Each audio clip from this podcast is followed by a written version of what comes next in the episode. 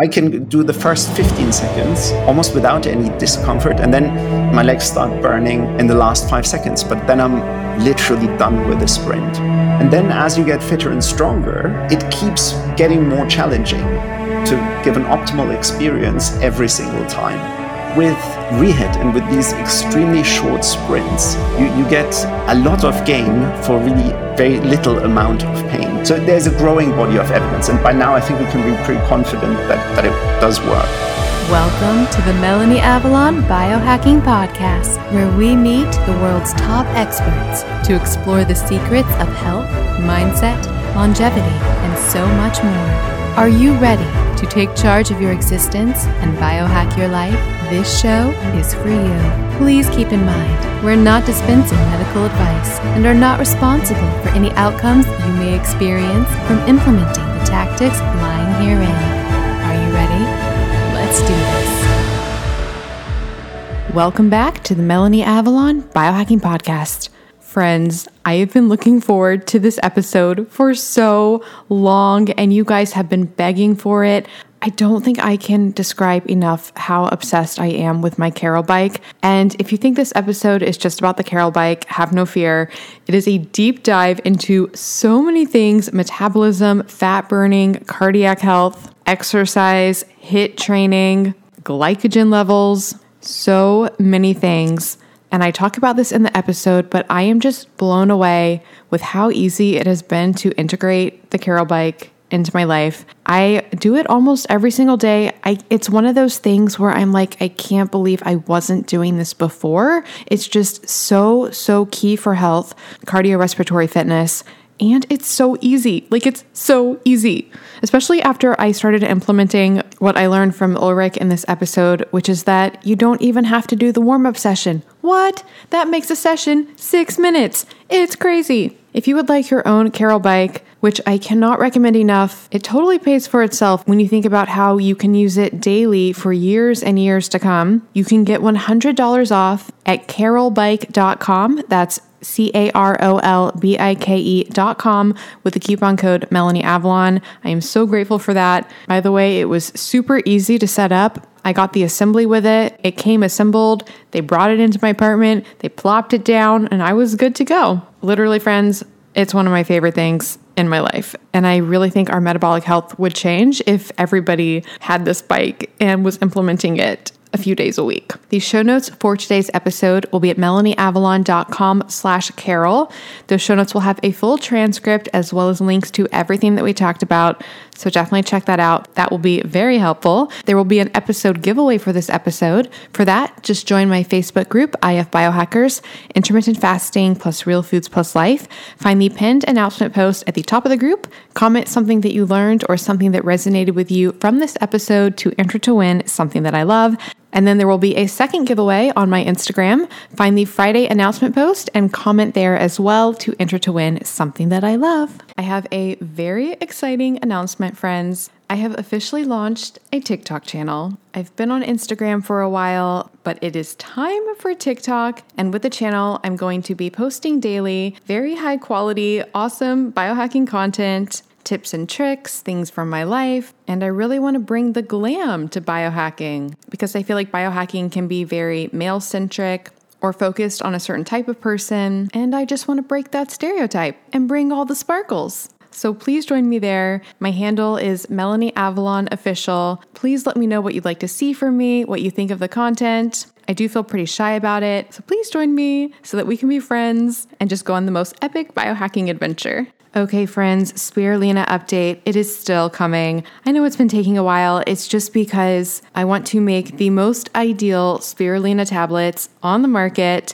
ones that are tested for purity and potency and to be free of all pesticides and just the highest quality. So we've got that spirulina source. It tastes awesome. The issue we're experiencing is that in order to make it into tablets, it requires another ingredient. If you are currently taking spirulina tablets and they say they are one ingredient, they are not one ingredient. There is something in there that is helping to keep that structure. So we're trying to figure out which route to go with this. It's really fun because I keep trying different samples.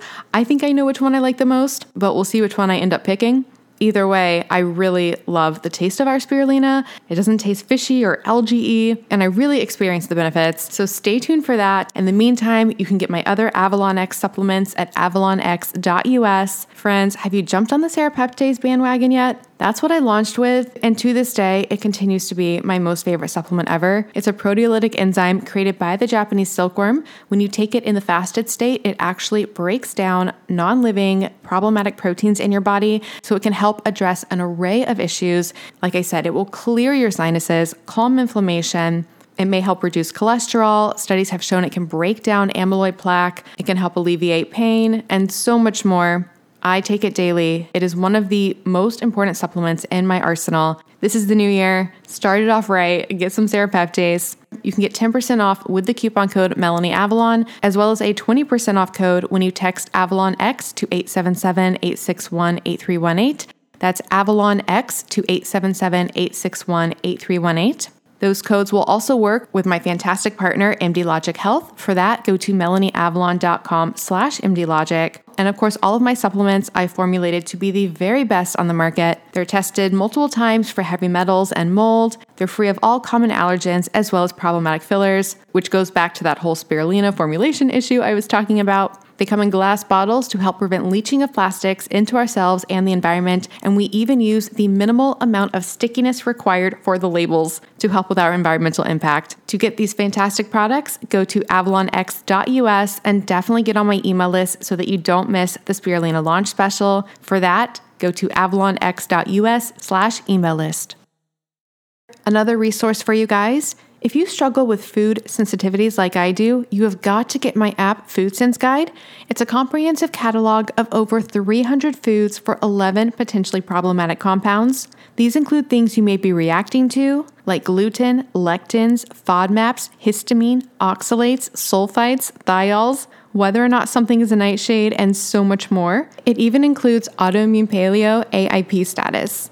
You can learn about the compounds, create your own list to share and print, and finally take charge of your food sensitivities. It is a top Apple app often in the top 10 for the Apple Food and Drinks charts. And friends, get it now because I'm going to be updating it to a subscription basis soon. So you definitely want to get grandfathered in for life at one super low price. With the subscriptions, by the way, I'm going to be implementing some pretty cool features. So I need to do subscriptions to help support that. So, like I said, get it now before we change to subscriptions. You can get it at melanieavalon.com slash foodsenseguide.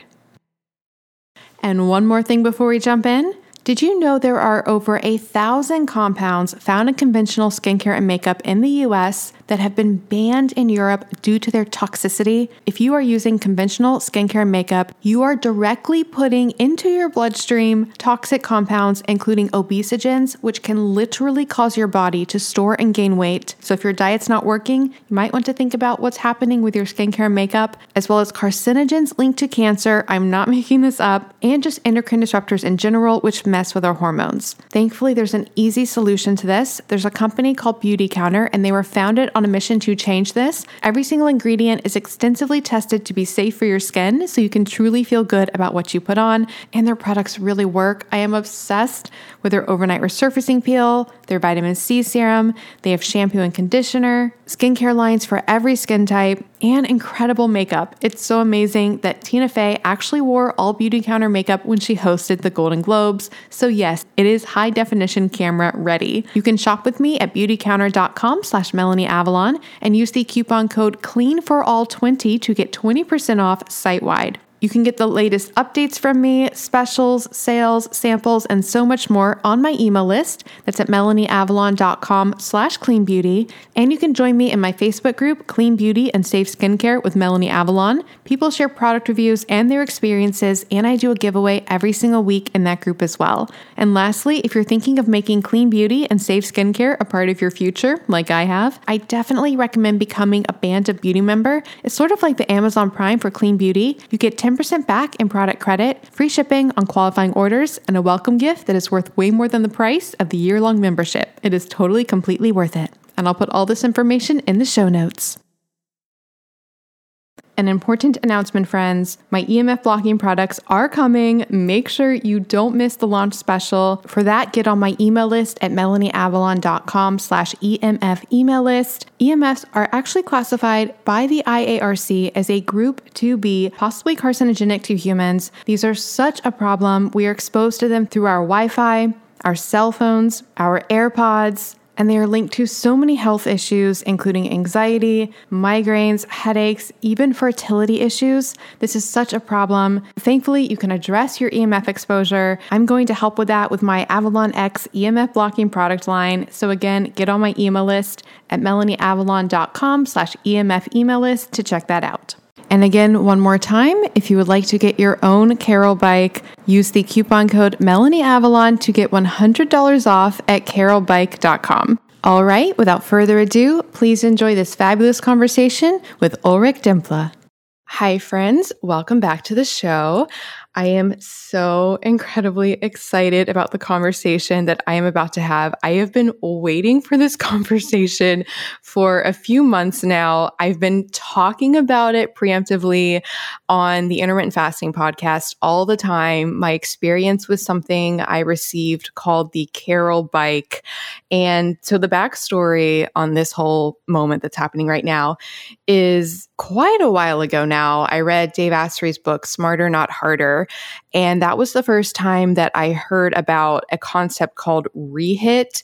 So I know people are pretty familiar with HIIT, high intensity interval training, as was I, but I never heard of this concept of REHIT, which we are going to dive deep into in today's episode. And specifically, he was mentioning this product called the Carol bike that it sounded like from reading his book, it actually gave you the perfect rehit workout. So it seemed really cool. And then around that same time, the reps for the CEO and co founder of Carol, Ulrich Dempfle, I, I, was working on saying his name, reached out to see if he wanted to come on the show and also offered to send me the bike to try.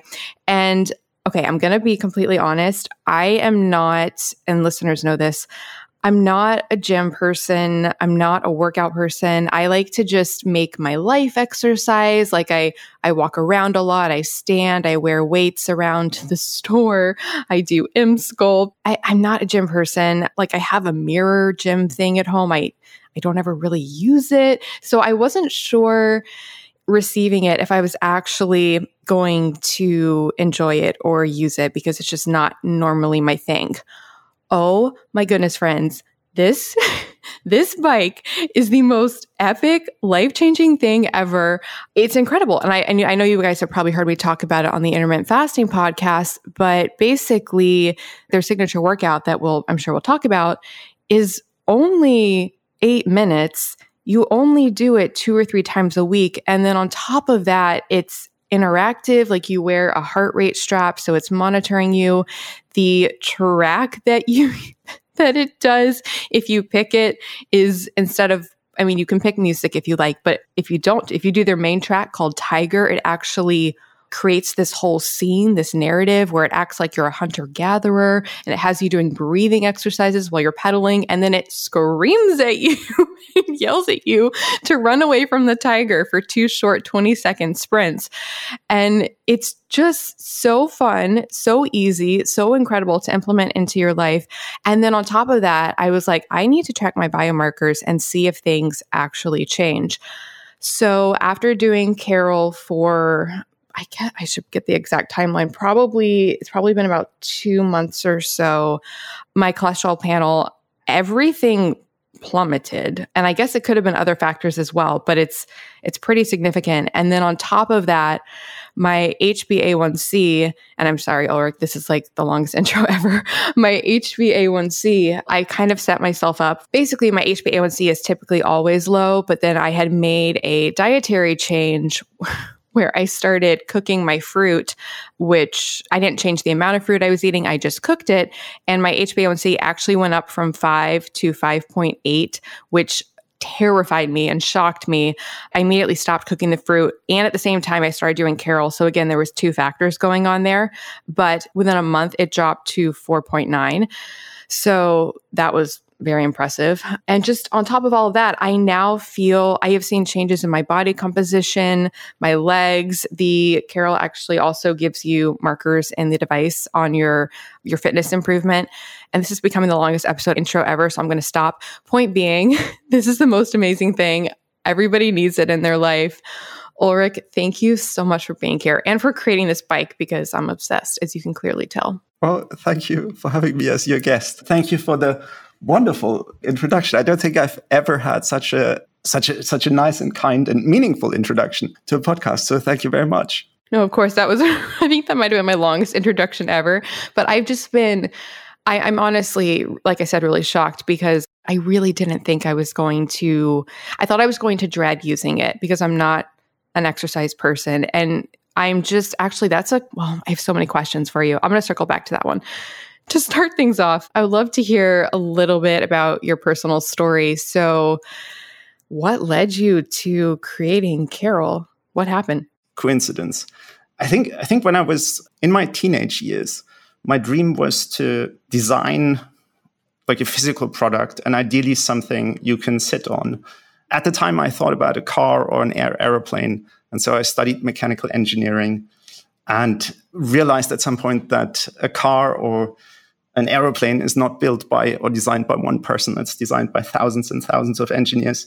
And you, if you're lucky, you design the, I don't know, the, the rear entry handle on the left back door or so.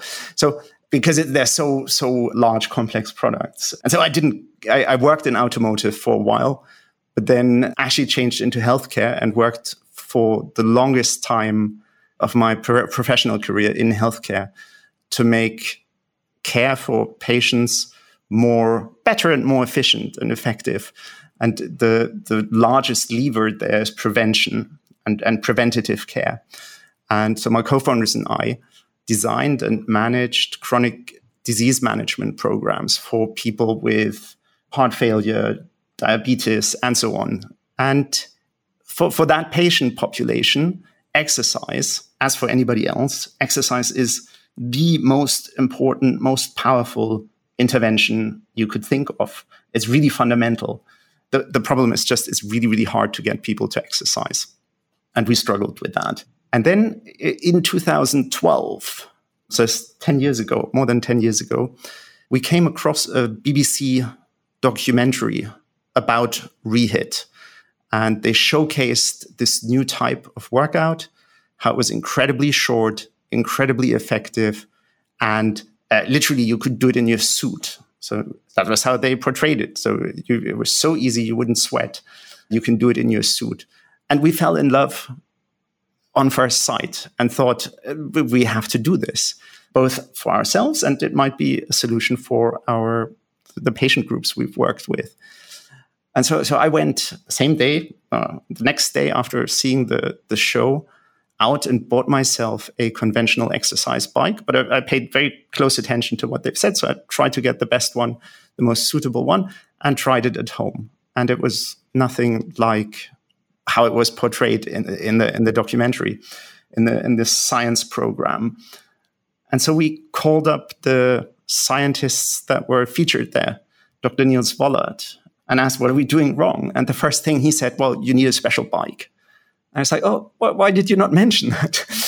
and it, it turns out the so the research in scientific labs has been conducted on special bikes that facilitate this rehit workout. And and the research equipment was first more expensive than like really quite expensive and not suitable for consumers. And it needed to be operated by a second person, by a lab technician. So you needed somebody by your side to operate the equipment for you. And that's okay for scientific research, but it's not okay for a consumer. And so we just came, we, we stumbled, we literally stumbled across this gap in the market and thought we can do better and we can actually close that gap. And so we, we decided to, to develop a automated consumer friendly bike to make these rehit workouts as simple and easy as possible.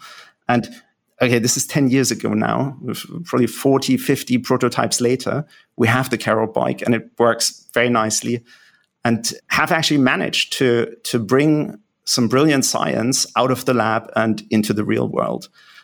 And yeah, it was really all a bit coincidence, but we're very happy with it. And going back to the, the intro, it is a product that where, where, I'm very much involved in the design and I can actually sit on it. So very happy that my teenage dreams actually have come come true. Oh my goodness, I love that so much. Okay, wait. So what are you sitting on right now? Do you sit on some special chair? No, a fairly normal office chair. Okay.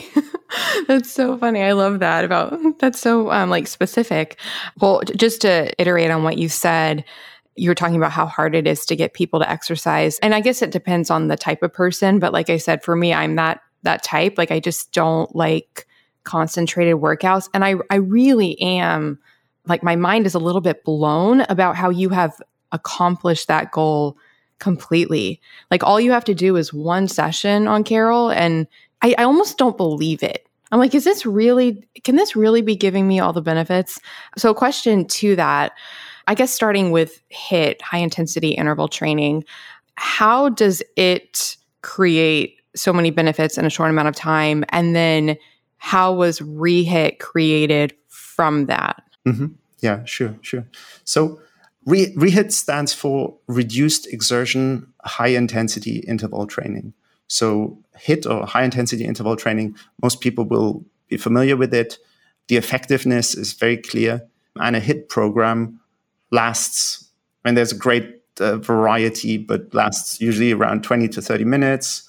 You have multiple higher intensity intervals, could be four, five, six, eight, 10 that last between 40 seconds up to four minutes. There's really there's great variety, and the benefits are clear. It is just difficult for many people to do. So the the perceived rate of exertion is very high, and it's also not that time efficient. So scientists basically sought to to find out what is the minimum effective dose so how little do you have to do to get the desired or to, to get the benefits? And that was successively, basically, they went shorter and shorter until they found what seems to be the limit, and that is 220 seconds at maximum intensity. And that is a, a really important distinction. So, where HIIT offers high intensity training, ReHIT offers maximum intensity training. And you're able to do maximum intensity because the sprints are so short. It's only 220 seconds. But in those 220 seconds, you push your body to, to its limit and thereby triggering a physiological adaptation and the release of certain signaling molecules that, that are unique to, to this rapid increase in, in intensity and working out at even if it's for such a short period of time at your maximum intensity. And that, that's really the, the secret that you do push to your limits, even if it's very short, and that you switch from basically very casual, very low load to maximum load in an instant and have like this, this very rapid increase in, in intensity. For those studies to determine that, how many studies did they conduct and what was the patient population and the time frame? Like when they were measuring the benefits to see if the benefits were equivalent to HIIT were they looking at immediate benefits or were they looking at the longer term benefits? Yeah. So this is Uh, obviously it's an emerging field but there's by now a large body of evidence so the the first studies on ReHIT came out about 15 years ago by now there's I've, I've seen a, a, like one of the latest meta-analysis that quoted some some 40 high quality studies and and was able to aggregate all the, the data of those. So this this has grown and the the the evidence is fairly robust by now. And then in terms of the the periods that are under investigation, so it varies a little bit. Usually it's the minimum is six weeks that such studies take. Eight weeks seems to be the norm, and then it goes longer, some are 12 weeks, 20 weeks. There's rarely a scientific study that goes longer than 20 weeks because it's it's just it's a lot of effort. I mean, think about it, especially if you use that equipment where you need basically always a lab technician next to the person. That is a, a fair amount of effort. The the numbers also vary greatly. So we had one study done specifically with Carol Bike and comparing it to moderate intensity exercise. There were 32 participants, 16 in each group. We've got, I'm aware of a new one also on Carol equipment. They had 75 participants with 25 in split in three groups of 25. So there's a growing body of evidence. And by now, I think we can be pretty confident that, that it does work. Just to clarify, in the studies when they were doing it, how do they make sure the patients are doing the full out sprints? Not when they're not using Carol, like when they're just using a normal bike. So they're not using a normal bike. They're using a specialized research bike that, that is built for, they call it Wingate tests. So for all out sprint testing. And there you have, it looks a little bit archaic almost, but you you have like metal weights, uh, plate loaded bikes, and the subject accelerates very fast without the load, and then the operator of the equipment would release the weight. And the resistance would get applied, and the, the subjects are just instructed to go all out. And the correct resistance is applied by the, the lab technician based on so there's there's reference tables that they've established as to what the right resistance level is for for each person. That would be very difficult to to do on a on a regular bike because you you wouldn't know what the right resistance level is for you. And then just the mechanics of accelerating to a high speed at low resistance, then dialing in the right resistance at exactly the right time to the right level very rapidly it's very hard to do. Okay, so that's what you were saying earlier about it being a special bike, but also a person there is kind of like a person physically implementing the technology that Carol does. Exactly that. Exactly that. So you had basically a a bike that was operated by a lab technician. Okay. And I do have questions about the technology and Carol. Quick question about the perceived rate of exertion that you mentioned. Thinking back to it, I think that's another reason I was hesitant not hesitant, but that was another reason I thought with Carol that it wouldn't really stick with me was I would do high intensity interval trainings, especially in college, like all the time. And I appreciated how they were shorter in time, but also they seemed very like hard draining, like the, the, the all out sprint part and everything. And with Carol, it seems like it's a lower perceived rate of exertion, is it? For the sprints? Yes, because it is the I mean, de facto, it is reduced exertion, high intensity interval uh, training. So the, the overall rate of exertion is much lower. And there's a bit of a psychological trick almost in that the sprints are so short that that you can actually push to your limit. And I talk personally, and then that's also feedback I get from our users. The discomfort that kicks in at some point is really it only comes in once you're almost done. So I can do the first 15 seconds almost without any discomfort. And then my legs start burning in the last five seconds. But then I'm literally done with the sprint. So, you know how they say in, in fitness, no pain, no gain? I think there's a little bit of truth in that. But with rehit and with these extremely short sprints, you, you get a lot of gain for really very little amount of pain. So the, the cost benefit ratio, the ROI, both on your time invested and on the level of discomfort you suffer, is, is extremely good. And that makes it, you know, a really attractive proposition for, for many people. I mean, it truly is incredible. It's one of those things now integrating it into my life. I just think, how was I not doing this before? Because I, I mean, I really just, I do plan to use it for the rest of my life. You should. That's great. And you know what? You you in some ways you have to because so with the exercise, exercise is in many ways comparable to nutrition or or, or diet. Yeah, with let, us say with a crash diet or so, you can lose a lot of weight in a very short period of time. But when you stop and you go back to your normal ways, you you just put on the weight. Most people do anyway.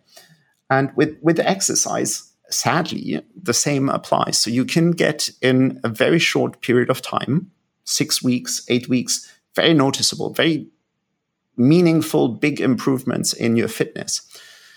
But when you stop exercising, this also goes away again. So you detrain about as fast as you train.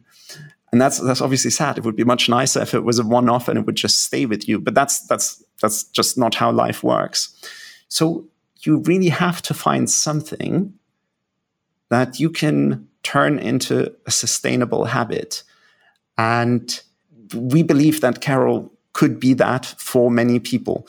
Because so if you if you look at how many people actually exercise enough, it's quite shocking. It's less than five percent of Americans meet the, the guidelines for aerobic exercise, five percent. So and and by now I feel the benefits of exercise are very well understood. Most people know and understand it and would like to, to exercise, but we don't. And if you survey people why they don't exercise, consistently, the main perceived barrier is lack of time. And there, there might be a little bit that it's lack of time is just a better excuse than saying I'm lazy. Yeah. But I, I think it is true. There's intense competition for our time. So people have busy schedules, absolutely and and you can spend unlimited time on Netflix, on you know reels, on TikTok, and so on. So it's it's and, and people don't sleep enough, which is so important. Like it's the most and so easy, but people still don't find enough time to sleep. So I think there is a really having time efficient exercise is really important, and having exercise that you know you can stick to and create a sustainable habit with it. And, we hope that Carol and the Carol bike gives many people a tool to achieve exactly that, to build that sustainable habit. It really, really is that because I know for me, and again, some people, what they love is going to the gym, and that is part of their their routine and that's what they use for stress mitigation and so for for them keep on keeping on but in addition with Carol, like there have been actually, I've had this whole dialogue in my head, like this time dialogue where I uh, will think about if I'm going to do it or not that evening. And then I just say to myself, I'm like, Melanie, it's eight minutes. Like, I literally have eight minutes. I can do this. And then, like I said, doing it is so easy to engage with question about that, like the habit piece of it. So it says, you know, I've been reading on your blog, and and I believe Carol says this as well when you receive it that the recommendation, and it says it in the, the on the screen, the recommendation is two to three times per week. Is there any difference? You know, if somebody did it daily, would that be better than two to three times per week? So uh, first, there's no downside to doing it daily. The because the exertion is so low, and we've, we've, we've talked that through with our academic partners, with the researchers who do that. The exertion is so low, there's no downside to doing it daily. And in fact, so over at the moment, I don't, but I, I have done for extended, for long periods that I just did it every single day, every morning, because it was a habit. And same as I brush my teeth, I would just first thing get up, get my ride done, and then go about my my daily other daily routines. At the moment, I do it every other day because I want to kind of I've, I've got into weightlifting now. So I do one day Carol, another day I, I do a bit of weights in the morning. So so that's how I alternate it. But so you can do it every day, absolutely no problem. In terms of how often should you do it, the, the two main benefits, and there's a long list of other benefits, but the two main benefits is cardiovascular fitness an improvement in cardiovascular fitness measured in VO2 max and improvements in your metabolic health. And for depending on what your priorities are, for cardiorespiratory fitness, studies seem to suggest that two times per week is actually enough and, and is enough of a training stimulus to improve your cardiorespiratory fitness. And then once you've reached your, your set point, maintain it at that level.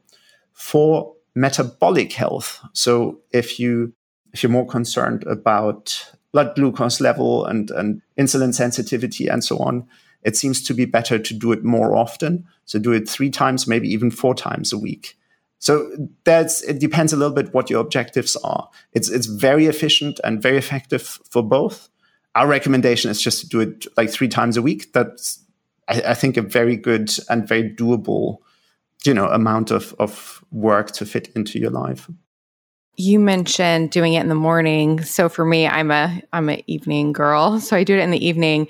How does it affect sleep? I was reading something really interesting on your blog. This actually this was really helpful for me, saying that studies show that as long as it's at least 2 hours before bed that it does not negatively impact sleep and may actually improve it. What are your thoughts on sleep and doing it? I, I agree with that statement.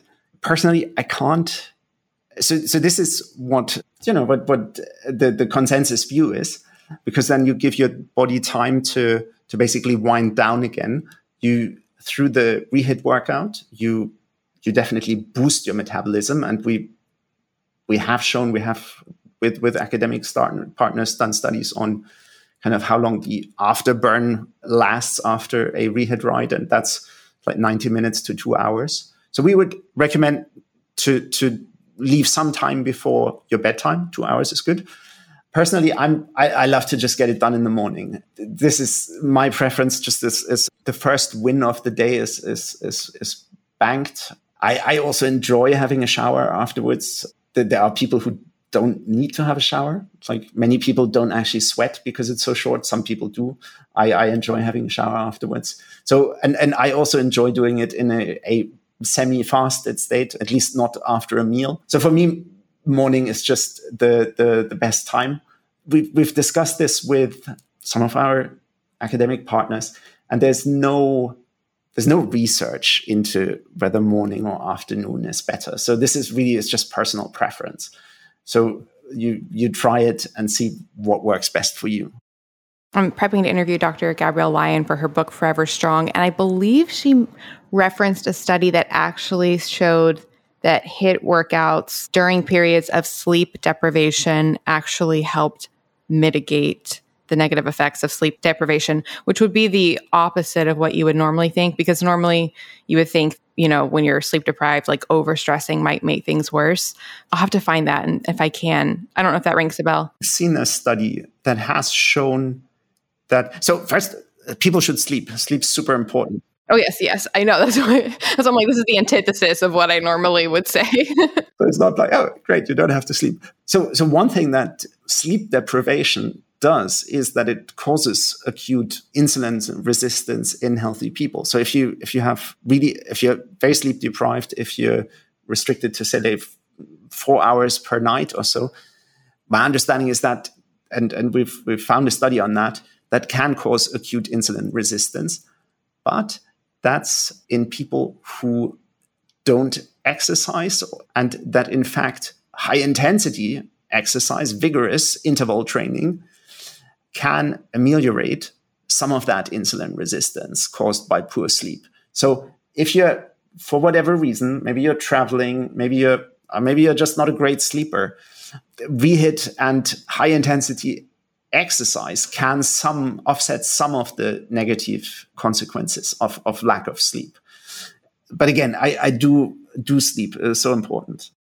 No, so important. I actually, and I did, I found it in her book. So this is from her book, Forever Strong. She said, both short term and long term sleep disturbances cause disruption in circadian rhythms and decrease muscle protein synthesis rates. However, implementing high intensity interval training during periods of sleep restriction has been shown to preserve the rates of muscle protein synthesis. In other words, exercise can mitigate some of the negative effects of reduced sleep patterns on muscle protein synthesis rates. That matches what, what, what we found it's, it's really hard.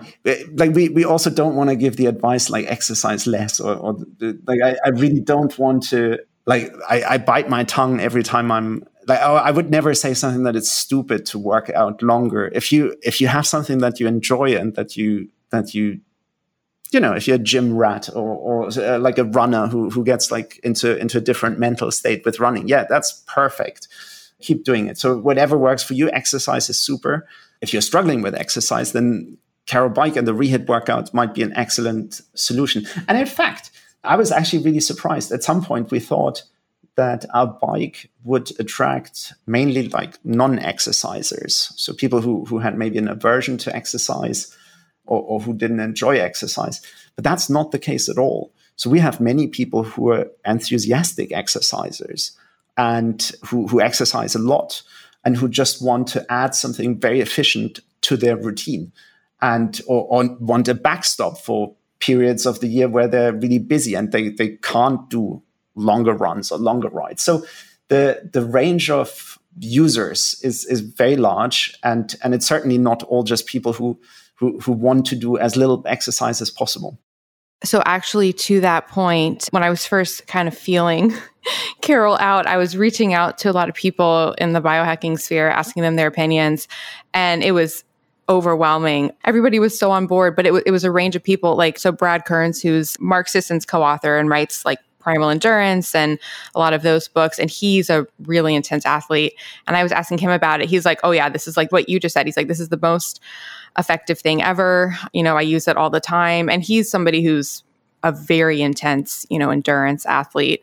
So, yeah, it's all across the board. So, so it is really for a, a large variety. We, if you if you ask like who who's using Carol, we have a the, the range is huge. It's from you know people who who just start out and who, who may not never have exercised in their life before, but but have health concerns or or just realize at some point once you hit the 40s mid 40s people people start to think about their health a bit more that they have to do something and really well olympic gold medalists like like top class a- athletes. And and because we have these algorithms and our ai that personalizes the workout for everybody we can cater for all those. So we have my mom she's 80 years old she's she's one of our most regular users. So she religiously uses her bike every every other day.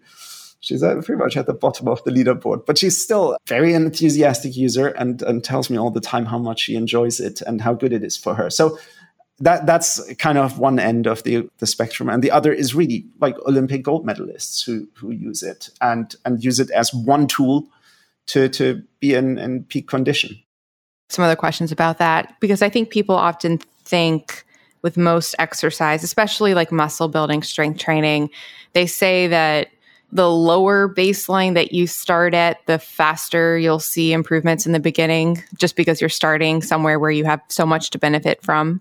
So, your starting baseline for Carol, so those elite athletes who started versus somebody who's sedentary who doesn't normally exercise, the benefits that you get, what does that graph look like as far as how fast people get benefits? The honest answer is I don't know because most of the research is done on people with either sedentary lifestyles or you know normal people, not top athletes. And to, to be completely like logic dictates that for a top athlete, the the marginal gain is obviously much, much lower than for a person who just starts out. So the the newbie gains that you see in the gym in weightlifting absolutely must be also here for Carol. And so for a for a trained athlete, maybe it's it's more about how can I get the same stimulus in quicker, or how can I get in the same stimulus with less stress of my on my body, so that I can focus more on recovery or focus on my skills or so. There, it's it's not so much. So so if somebody's a pro athlete, they they obviously train to a level that the the stimulus is almost maxed out. So that would be more something how how can I get the same stimulus with less stress on my system? Hi friends. Do you want to come hang out with me and Dave Asprey and so many other guests I've had on the show? You simply must come to the 10th annual Biohacking Conference. May 30th through June 1st in Dallas, Texas. And of course, I have a massive discount code for you guys. I went last year to the one in Orlando, and it was one of the most fun times of my entire life. I met and got to hang out with so many guests that I've had on the show. I met so many of you guys. And of course, there's lots of Danger Coffee and Dave Asprey approved meals and dry farm wines. And that's just the social aspect. The conference itself is mind blowing. They have this incredible expo where they have all the biohacking supplements, all the biohacking things. You can learn about them, try samples, meet the creators and founders. If you haven't tried a lot of biohacking things, it's a great chance to actually try them out in person. Things like BrainTap, infrared sauna, hyperbaric oxygen chambers, and so much more. There are so many incredible speakers as well. You can hear talks from people I've had on the show, like Paul Saladino, Dr. Daniel Amen, Dr. Sara Gottfried, Dr. Mercola, Dr. Anna Cabeca, and that is just a few of them. I seriously had the time of my life last year, and I would love to hang out with you guys. And you can get 35% off tickets. Just go to melanieavalon.com slash biohacking conference and use the coupon code BCMelanie to get 35% off your tickets. That's melanieavalon.com slash biohacking conference with the code BCMelanie to get 35% off your tickets. This code can be used for general admission or for VIP access. Seating is limited. They do sell out. They sold out last year. So get your ticket now. And if you come, definitely let me know because I want to meet you. So hopefully see you guys in Dallas. MelanieAvalon.com slash biohacking conference with coupon code BCMelanie. Get your tickets now. I'll see you guys there. And actually, to that point, because for listeners, if they go to the website, it's carolbike.com, correct? That's correct, yes. So if, if they go to the website, there are so many blogs there about all of this and the science. So you can you can dive deep into everything.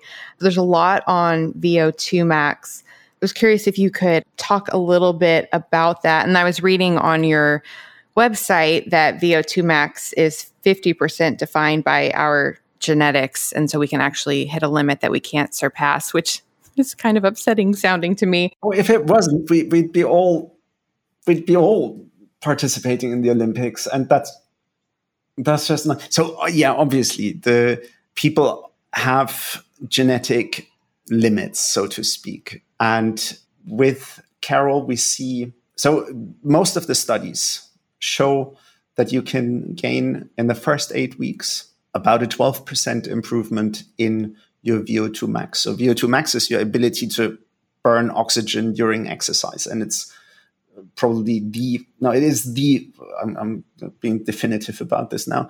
It is the most important health marker. It's the the strongest correlate to life expectancy. So it's really fundamental. And a 12% improvement in only eight weeks is very significant. And uh, in fact that's what we see with our users as well. So we see on average a 12% improvement in their fitness score which we've designed so it tracks vo2 max in the first eight weeks. And then studies show that over the first 20 weeks, you can go up to, to 20% on average, but then it obviously tails off. And there will people will reach their genetic set points at some point. That's unavoidable. But we try to, again, through the algorithms and the AI, the bike will make the the resistance harder as you get fitter and stronger. So it will adjust the workout and personalize the workout for you so that that plateau is basically reached as late as possible. Or, or the how do you say that it's that you don't plateau before it's absolutely kind of you maxed out your your your potential. Question about that life expectancy. Does that relate to because i interviewed james nestor for his book breath and he was talking about how in the Framingham Heart study, the factor they found actually most correlated to longevity was lung capacity. Do you know if that was related possibly to VO2 max then? Or do you think that was a different marker? So I'm familiar with the Framingham study. My, my knowledge, and so to the best of my knowledge, and this is what, so I'm, I'm referring directly to the professors that we work with, the scientists we work with, that they said that VO2 max is the strongest correlate to life expectancy. So I, I hadn't heard that that it's lung capacity. I'm sure the two are related, correlated as well. That that might explain it. But to, to the best of my knowledge, it is VO2 max. Yeah, I was just thinking about it more because I remember that blew my mind when I learned that, and now I'm just wondering if even if they didn't attribute it to VO2 max with a lung capacity, that that all involves oxygen and breathing. So yeah, exactly, and the circulatory system. I mean, VO2 max is the so there's there's multiple mechanisms how you improve your VO2 max. So there's either they split it into central and peripheral adaptations or oxygen delivery and oxygen consumption. So rehit very clearly affects both parts of the, the system. So one part is oxygen consumption. That is your the ability of your muscles to basically metabolize oxygen. And that's achieved through primarily basically mitochondrial biogenesis that you develop more and larger mitochondria, which are the, the power plants in your cells that, that metabolize oxygen. And then the central adaptations, that's around how strong your heart is and, and how much blood plasma you have. And, and lung capacity might also be correlated to that. So this, this is, yeah, it's, it's all connected to your cardio, cardiorespiratory system. Yeah. Something else you mentioned a little bit earlier, the metabolic effects that are happening and the, the physiological effects that are happening when you're doing rehit. What things are activated? Like I know it can affect AMPK and like GLUT4. What signaling molecules are activated when you're doing these workouts? So what, what happens during that sprint is basically, and that's that's what we facilitate and make as simple as possible, that you go from resting energy demand to a hundredfold greater. So that's that's roughly the order of magnitude energy demand, and you simulate something like an emergency situation. Imagine you have to run for your life or fight for your life, and you have to switch on from standing from zero to nothing, uh, from zero to a hundred in in a fraction of a second. In such a scenario, your muscles have to utilize uh, immediately available, locally stored sources of energy there's three energy systems. There's uh, phosphocreatine, anaerobic, and aerobic. The aerobic is is most efficient, but it switches on most slowly. Phosphocreatine is fast, is immediate, but it lasts for only 10 seconds. So you in those sprints, you you burn first through the you, or you you you exhaust the phosphocreatine system, and then you have to burn anaerobically glycogen, which is a storage form of sugar that's stored locally in your muscles. And what, what's really clever is that your body doesn't know how long this sprint will last, how long you have to fight for your life or run for your life. So it mobilizes lots of glycogen. And in fact, it mobilizes a lot more glycogen than is actually needed for those two 20 second sprints. But nevertheless, the, the glycogen is mobilized, is uh, taken out of its stores, and bound to that glycogen is a molecule called AMPK, which is an important signaling molecule. And that in turn releases a further signaling molecule called PGC1 alpha, which is the master regulator for mitochondrial biogenesis. And so that is one mechanism how you improve your fitness levels and how you increase your, your VO2 max. And because it's basically triggered by the mobilization of the glycogen, what appears to be the case is that these two 20 second sprints are simply enough to saturate this signaling response mechanism. And therefore, you basically don't have to, to do more or longer sprints because you've flipped the switch already. And that's uh, that, that's very yeah clever or convenient because longer sprints would be is really a lot harder. So a 20 second sprint is a lot harder than a 15 second sprint and a 30 second sprint. Oh my God, that's a lot harder. So if you had to do 30 second sprints, four or five intervals, this would be a, a very grueling exercise and very hard to do for most people whereas two 20 second sprints are actually quite doable. So that's that's one of the mechanisms. There, there are other mechanisms. Another thing that happens is because you mobilize so much glycogen and kind of partially metabolize that during the sprint, you create an osmotic imbalance between your bloodstream and the muscles. So lots of water shoots into your muscles and blood plasma volumes momentarily drop by 15, 20%. So you have a transient drop in blood plasma volumes. And that is thought to stimulate an increase in blood plasma. And then that gets, that improves your, your, your basically the, the central component of oxygen delivery. So there's, yeah, there, there are several fascinating and, and curious mechanisms, and at least that's that's how scientists believe this works. That, that are quite unique to rehit and that just don't occur like that in other workouts. Okay, some questions about the glycogen. Glycogen is used by the actual muscle being used, correct? Is this just working with the glycogen in your legs? That's correct. So you have glycogen stored so stored in your in your muscles and in your liver. And during the the workout, and, and a tiny amount is floating around in your in your bloodstream, but that's really mar- I mean marginal. That's like much much lower compared to what's stored in the liver and in your muscles. And because you need to rapidly access it, the, the only available source of energy is basically muscular glycogen, which is already there and can be mobilized very rapidly. So you use the first 10 seconds, it's phosphocreatine, but then the, the glycogen is already available for the cells to, to, to burn essentially. That is, yeah, we, we call it the emergency energy reserve. So that is really and it's a huge amount of glycogen that you store actually in your muscles. And you could perform in calorie terms much, much longer endurance workouts based on the, the level of glycogen that's stored in your muscles and, and that you that you burn. But we're, we're actually not interested in burning all that glycogen. We're just interested in mobilizing it.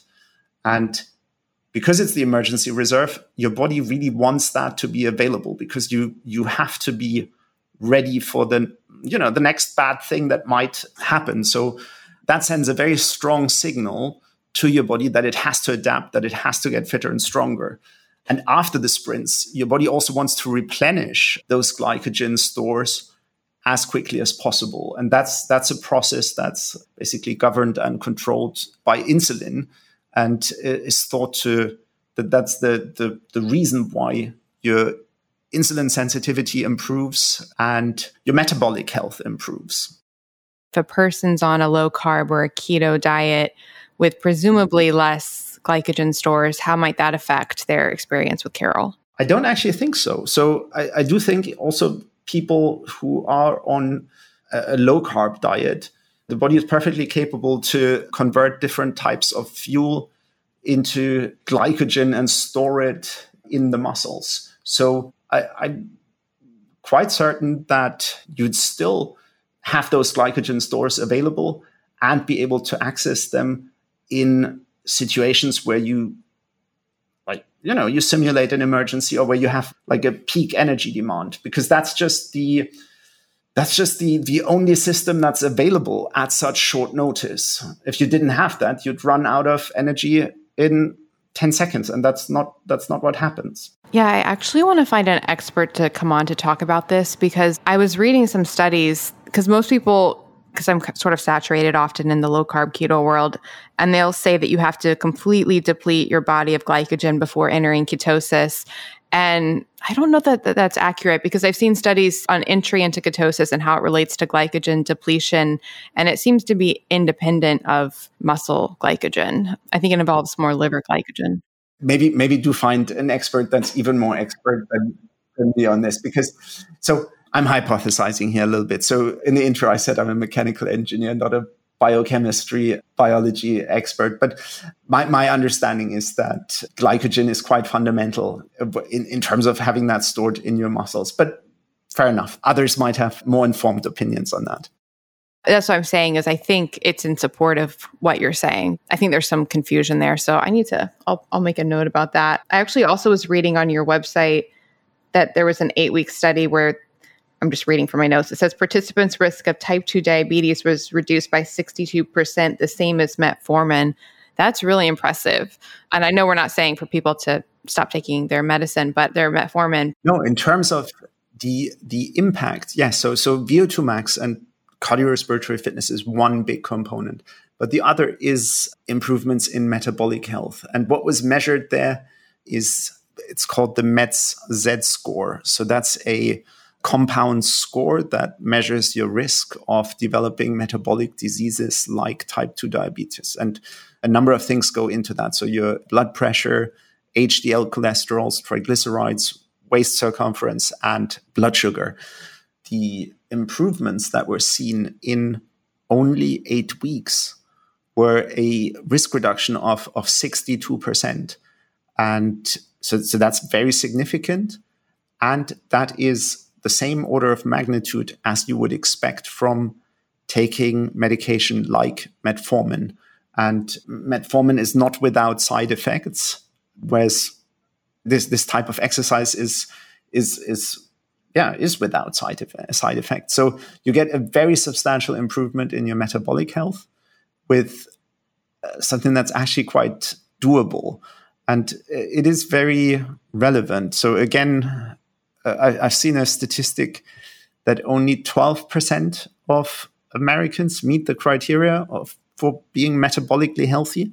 So it is really sadly a I call it an epidemic, but it's it, it affects many many people. It affects most people in in our in our society.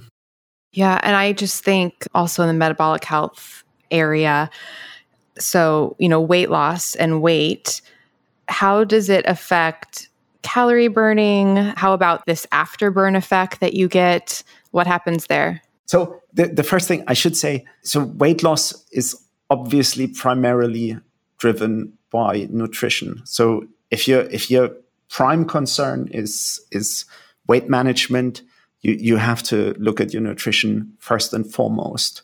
However, there's I think two things I'd like to say about that. So first, Carol does burn or these re, even though very short rehit workouts burn a substantial or significant amount of a meaningful amount of calories because of the afterburn. That's excess post exercise oxygen consumption. So basically, calories that you burn after you finished your workout over the next 90, 120 minutes when your body basically returns to its baseline. And in fact, it's two thirds of the calorie consumption from rehit rides occur in that afterburn period. And maybe I, I just give a personal example. When I do a rehit ride, I spend like six, seven minutes on the bike, I burn around 210, 220 calories through that very short workout, including the afterburn. And that, that's meaningful. That's like almost 10% of my calorie like my normal calorie need on that day. So it makes a if, if you I, I know not everybody believes in calories in calories out there and there's many more nuances but if you consume more calories that wherever you stand on that discussion should be a helpful thing. So that's one thing. So there is meaningful calorie burn. The other thing is and that's something i so i talked a little bit just also just my own experience if you're metabolically flexible and you're not insulin resistance, uh, resistant, it is easier to access basically the fat stores and energy stores that you're carrying around with you. So I do, I, am not super huge on fasting all the time, but I do mm, maybe two, three times per year, like one of those Valter Longo fasts, the Prolon things. And I feel I can get through those with actually very limited sensation of hunger and certainly not sensation of starving. And I attribute that to, to being able to access and being metabolically flexible, being able to access the, the fats, the energy stored in my adipose tissue. And, and therefore, I, I, my brain, my body has actually energy available and, and doesn't feel like it's starving. Whereas if you're insulin resistant, that becomes, I believe, a, whole different thing that it's it's really hard to access those energy stores and you, you feel like you're starving. And so that helps with weight management. I was reading on on your website as well about the potential effects on appetite and how it could reduce appetite. That that is actually true. So that's another thing. If you're and i'm not in, into the, on that at the moment because I, I mostly want to so at the moment, I'm, I'm really focused on gaining muscle. That's that's kind of my my thing right now. but a, a, while back, I was more focused on weight management, and I would do like a 16-8 routine or so with time restricted eating, and maybe also like a, a slight calorie restriction. And and I found that doing the ride in the morning did actually suppress hunger and made it easier for me to not have breakfast and wait till, I don't know, one, two o'clock in the afternoon to have lunch as my first meal, essentially. Yeah, which I think is different than what most people associate with cardio related workouts because you do those and you feel, you know, starving after. So that's a really nice hack in a way. And for listeners, I'll put links in the show notes. To, I've had, I think I've had Valter Longo on twice. So I'll put links to the interviews. He's been on this show and he's been on the intermittent fasting podcast. Yeah, that's exactly what I do. Like the Prolon kits, I, I love it. It, it just is, is such a nice structure to go through it. I tick off every tea bag and every bag of olives I'm really proud that after five days, but I've ticked off every single component. No, I, I do this. So I, I, do this maybe two, three times a year, uh, and I find them very beneficial. I'm very proud when I've done it. But I so while I do those, I definitely also do every day a carol ride. Now, see whether it's good for you. I don't know whether that would should be the recommendation for everybody, but certainly I can still maintain those Whereas a longer cardio session, I think, would be much more challenging. That's super cool. I will say, I I attempted Prolon. I it was not. It did not. it was the example. So I gave the example in the beginning of how I thought Carol was going to be really hard and I wouldn't like it, and it was amazing. Prolon, I was like, oh, I can do this. I could not. I could not. I think because I'm so used to just complete fasting and then feasting. So having just like a little bit of food just made me starving. And I think if I kept, you know, kept at it. Okay, that's interesting. No, I found I found it's actually quite helpful to have, you know, just a little bit to to keep you entertained and and occupied and, and so you're not breaking your fast out of boredom or boredom or, or habit. So so I yeah but so different experience so it's and ultimately you you do you and you have to find kind of what what works for you but uh, no i i find it's i find a very good uh, way to fast i want to i thought about i was like maybe i can have all of the prolon meal like all at one time during and i'll just kind of do what i'm doing but have like a prolon meal every night but yeah no, that's that's super cool I had another question. Oh, so there is it related to all of this. There is a program, and we haven't gone through like how it actually works on the bike, so we can do that. But there is a fat burning track, which I actually I think I've only done that once or twice, and it actually was pretty hard uh, for me.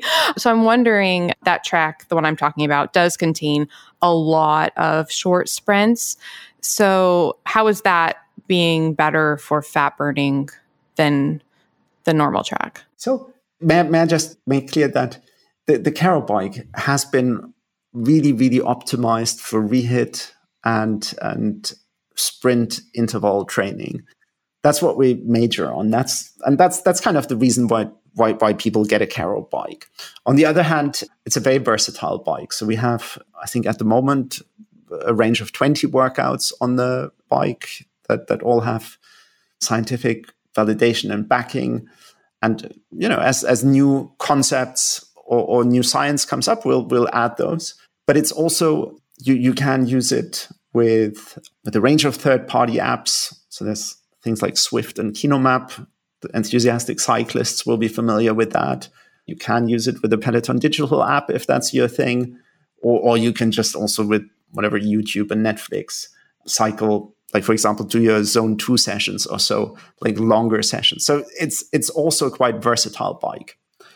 Now the the fat burn series that you refer to so there you have indeed you have a much larger number of sprints so 30 45 or 60 they are shorter they're only eight seconds long and you have a 12 second break between them and they're done at lower intensity so that's more akin to high intensity training. So those sprints are not maximum intensity, they're, they're just high intensity. So the, the primary thing is that you burn a phenomenal amount of calories, and that will aid weight management. There are studies behind that that also showed that that this type of workout is superior to reduce. So there, there were studies with young women, and they found that these workouts were superior in terms of body fat reduction. But there, the, the research is a little bit more mixed. And we, we do emphasize. So this, what's very, very clear is that they just burn a phenomenal amount of calories. And yes, you will sweat like hell. But really for weight management, the, the number one thing is nutrition. That's, that's what you have to. So there's, I, I think it's, it's, it's almost the consensus now that exercise alone wouldn't be a successful strategy for weight management. You have to, you have to primarily address nutrition. Well, now I'm thinking because I tried that one way in the beginning. I should try it again now and see my perception of it. I mean, it's more for people who that that is really for people who first enjoy longer and harder workouts because that that exists. So there there are people who, and sometimes so so when I'm lifting weight, for example, I that is also there. I find longer, harder workouts also enjoyable. Yeah, that's strange, but that's what what it is. Similar thing is some people do enjoy longer, harder cardio sessions, and it's uh, they get in a different mental state. They love to really exhaust themselves, so and and leave you know leave the world behind in in some way. So it it it has that you have that option. And and if that's what you're you're after, you you also have yeah very very good means to to achieve that. Well, speaking of sweating and muscle, two related questions. One, if somebody is doing a sauna session, would does it matter before or after? Because my pattern right now is I do the carol and then I usually will do a sauna session after. So I have no idea, and I don't think there's there's any research on that. I do think it's probably a good idea to be well hydrated before you do the exercise. That's but that's it's just a common sense answer, not because there's anything any research that I'm aware of. I do know for so for, for cold exposure, as far as I know, it it doesn't matter whether before or after. Like first for cardio in general, I think the the research position was it doesn't matter, and and even for strength training, I think that the the opinion has somewhat moved that even their cold exposure afterwards is not so, is, is is not something that attenuates your, your gains. It's not killing your gains. So for many of those things, th- there's just not the research there. So that would be something to to just try and do your n equals one on and, and you try it and see what works best for you. That was my takeaway, just with the cold exposure and the muscle strength training, because I went down that rabbit hole and the with all the studies and they were so mixed that I was like, I was like, you just do you. Like, like you just, you just, you just see what works for you. And like, so in your sprints, you do as works best for you, and it's okay either way. I know many people stay seated. I actually uh, I go out of the saddle during the sprints, but that's a personal preference. And both works well because the resistance is so high that you you will have how do you say like a round pedal stroke. One thing that some of our customers sometimes regret, or is a, is a point that feedback, but there is there is really a it was a conscious decision, is around the transmission from crank to flywheel. So we have a freewheel, which means you can stop at any time and the flywheel doesn't drive the pedals. Whereas um, normal stationary bikes like a Peloton or like what you would find in, in your gym generally have a fixed transmission. So the flywheel drives the pedal. And that makes it at low resistance easier to go out of your saddle and pedal basically standing and in these Peloton classes, you the instructor said, "Oh, go out of the saddle now," and even at relatively low resistance. And that works on a carol bike. So you need some practice to then maintain around pedal stroke, and you need to put the resistance a little bit higher up. But it is what it is because we find when you have these explosive sprints and you really accelerate as fast as you as you can uh, at a low resistance you you must have the ability to just stop whenever you want. If you were forced to maintain the rhythm of the flywheel, if, if you if you basically lost the rhythm, there would be possibly an injury risk. So it might it could happen then that you're if, if you tried to to basically do these explosive sprints on a normal bike and you lose the rhythm, then then there would be a lot of force and energy stored in the flywheel, and and there would be actually a potential injury risk, which especially if somebody's not very used to to using a spinning bike. So we've made a very conscious decision. In the rehit sprints, it's entirely fine to either be seated or stand, and both works very well.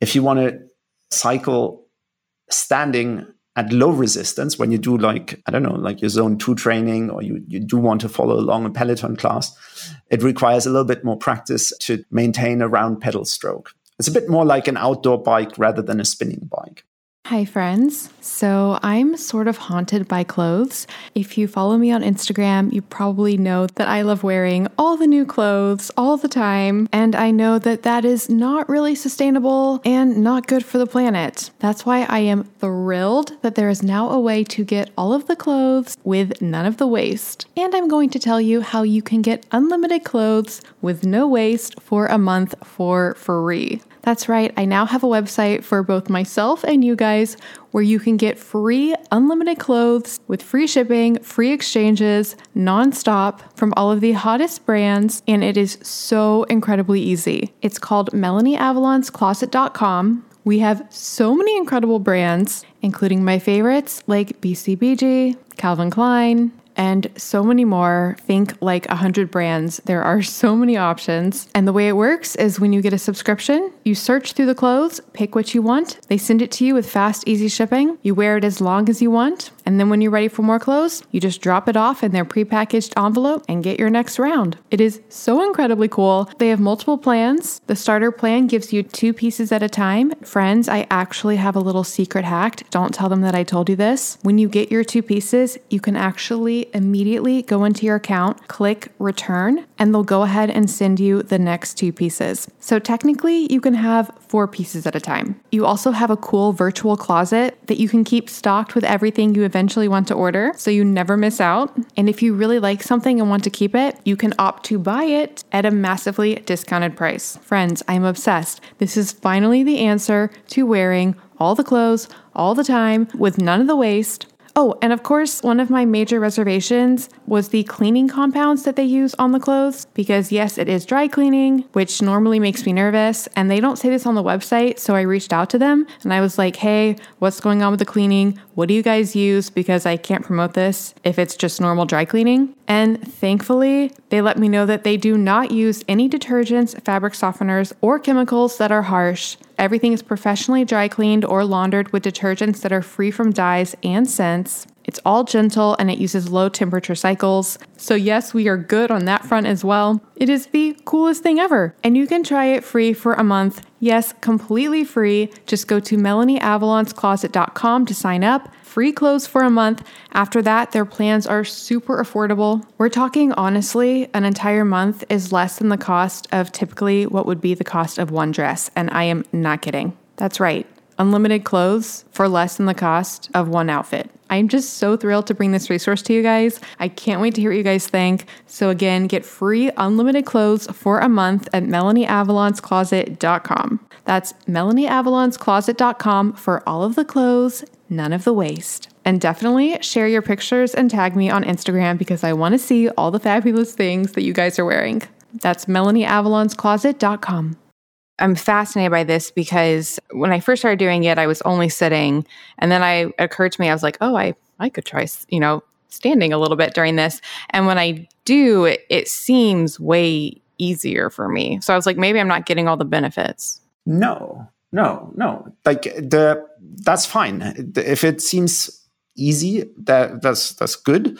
And the the bike and our algorithms will make it harder for you from workout to workout. And we want you to reach your maximum power. And if you if you reach higher power when you're out of the saddle, by all means do that. Well, that's what's interesting is, you know, it seems easier and it also seems like I'm going harder. This is just more of a this is a very casual question, but I think especially women, people will get worried with cycling. Will they get big thighs? I know that was always a concern of mine growing up. I was wondering if that would happen with this. I have actually have seen I've been shocked the increase in tone I have seen and it has not given me big thighs. It's been very I mean, it's very noticeable, at least to me. But yes, body composition and will it give women like really big muscles? No, I don't. I don't think so. No. So you you do get an increase in strength, and I, I think a positive improvement in tone and and definition. So you you do develop your leg muscles, but that you that you get like massive thighs. No, that's uh, like I, have I've not heard any complaint, and we've got we've got by now a, a community of of some twenty five thousand users. The, this is not something, and we we. We, we really try to understand what you, you know what what I users like, what they don't like, where we can improve things. Nobody's complained that their, their thighs gotten too too too strong and too big. I think generally that's even if you start weightlifting, it's actually not that easy to put on muscle. So that that somebody was getting bigger and stronger than they wanted that's a rare thing. I think that that's a, myth. I, I, wish i had had that happen to me. So, so i have to work hard to put on muscle. It's funny. Oh i have definitely seen muscle tone improvement. It's very very impressive to me. Okay some questions about the actual program itself so how did you because we, we've mentioned it a lot how it adjusts you know the resistance so and you said you went through 40 to 50 prototypes. Yeah, yeah. I mean, it was it was not easy to put this together and build a, a, a nice consumer friendly package. It took us well. The journey has been over 10 years now.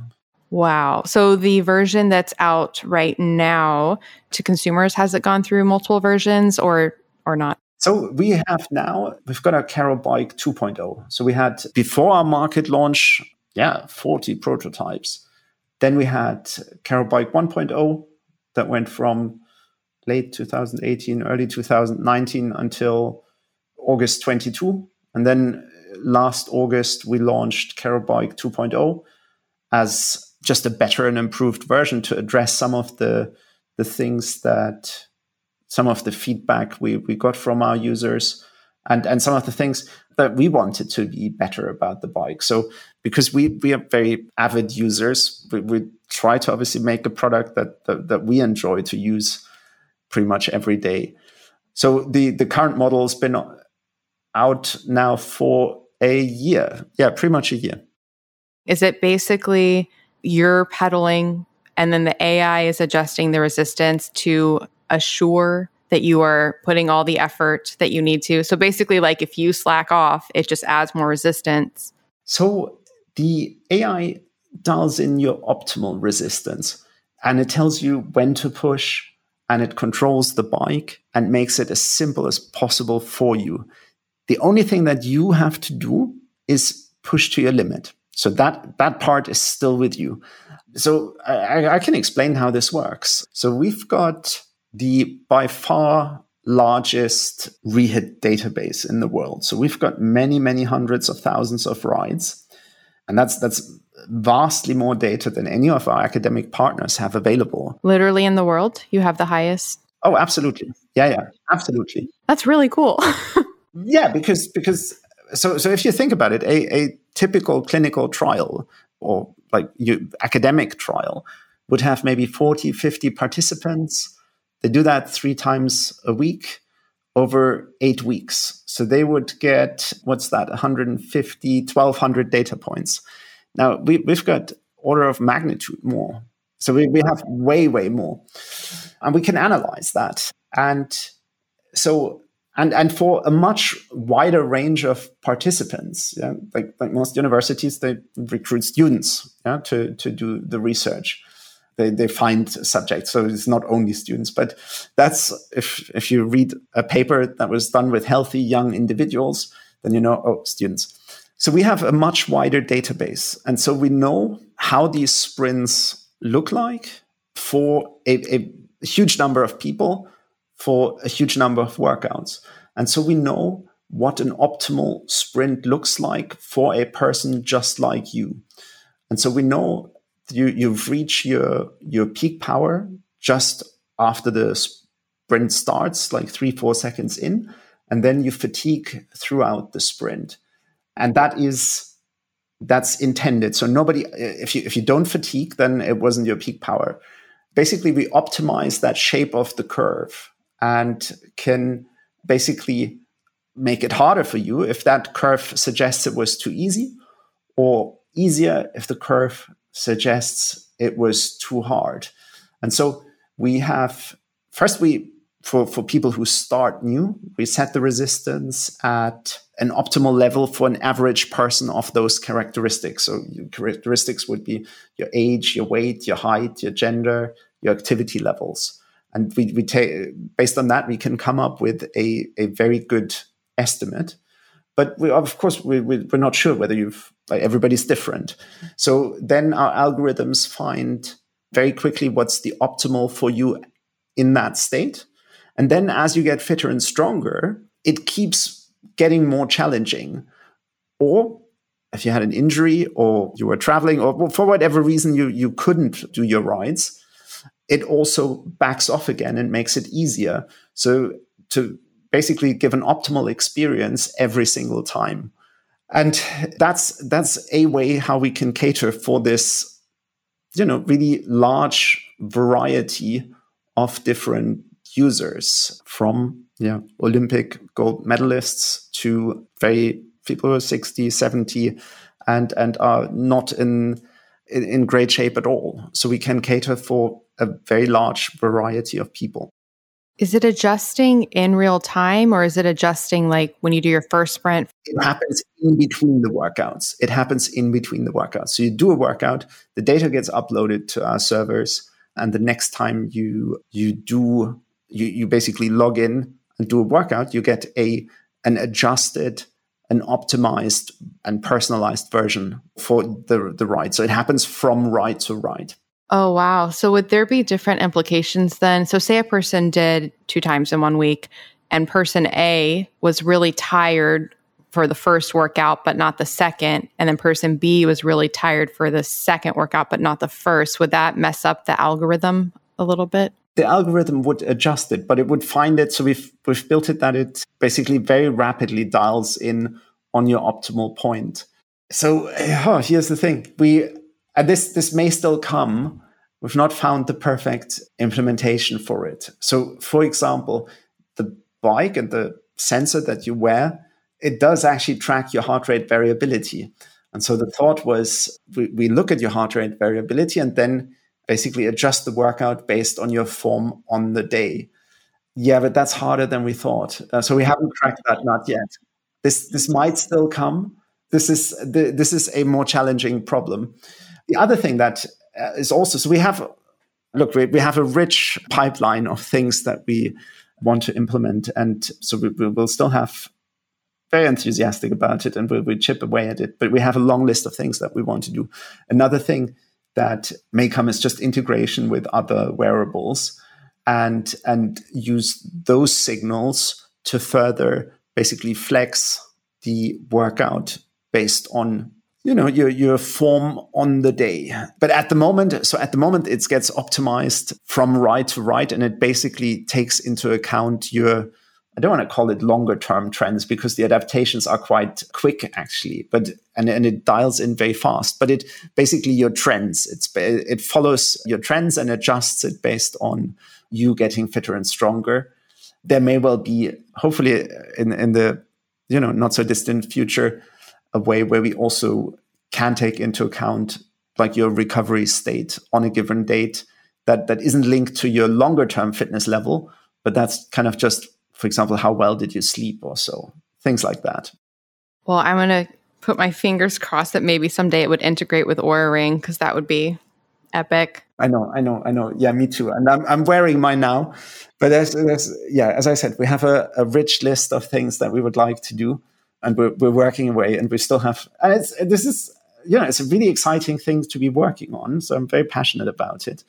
I'm very grateful that, that I, that I can you know work on such a great product but we yeah yeah so that's that's still in our pipeline very exciting so the strap that you wear does that also affect the actual workout or was that just the anticipation of heart rate variability so you wear a strap for two reasons one is fitness tracking so when we calculate your fitness score that takes into account your heart rate. So it takes into account your your power output or energy output, and it takes into account how high your heart rate shot up after the sprint and how quickly it recovered. So, heart rate recovery is an important marker of fitness.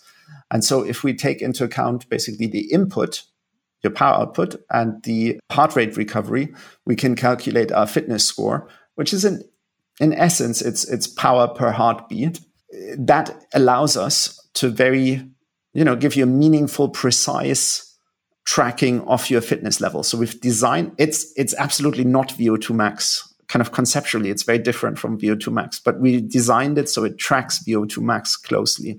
So if you have a 10% improvement in fitness score, we're quite confident you also had a 10% improvement in VO2 max.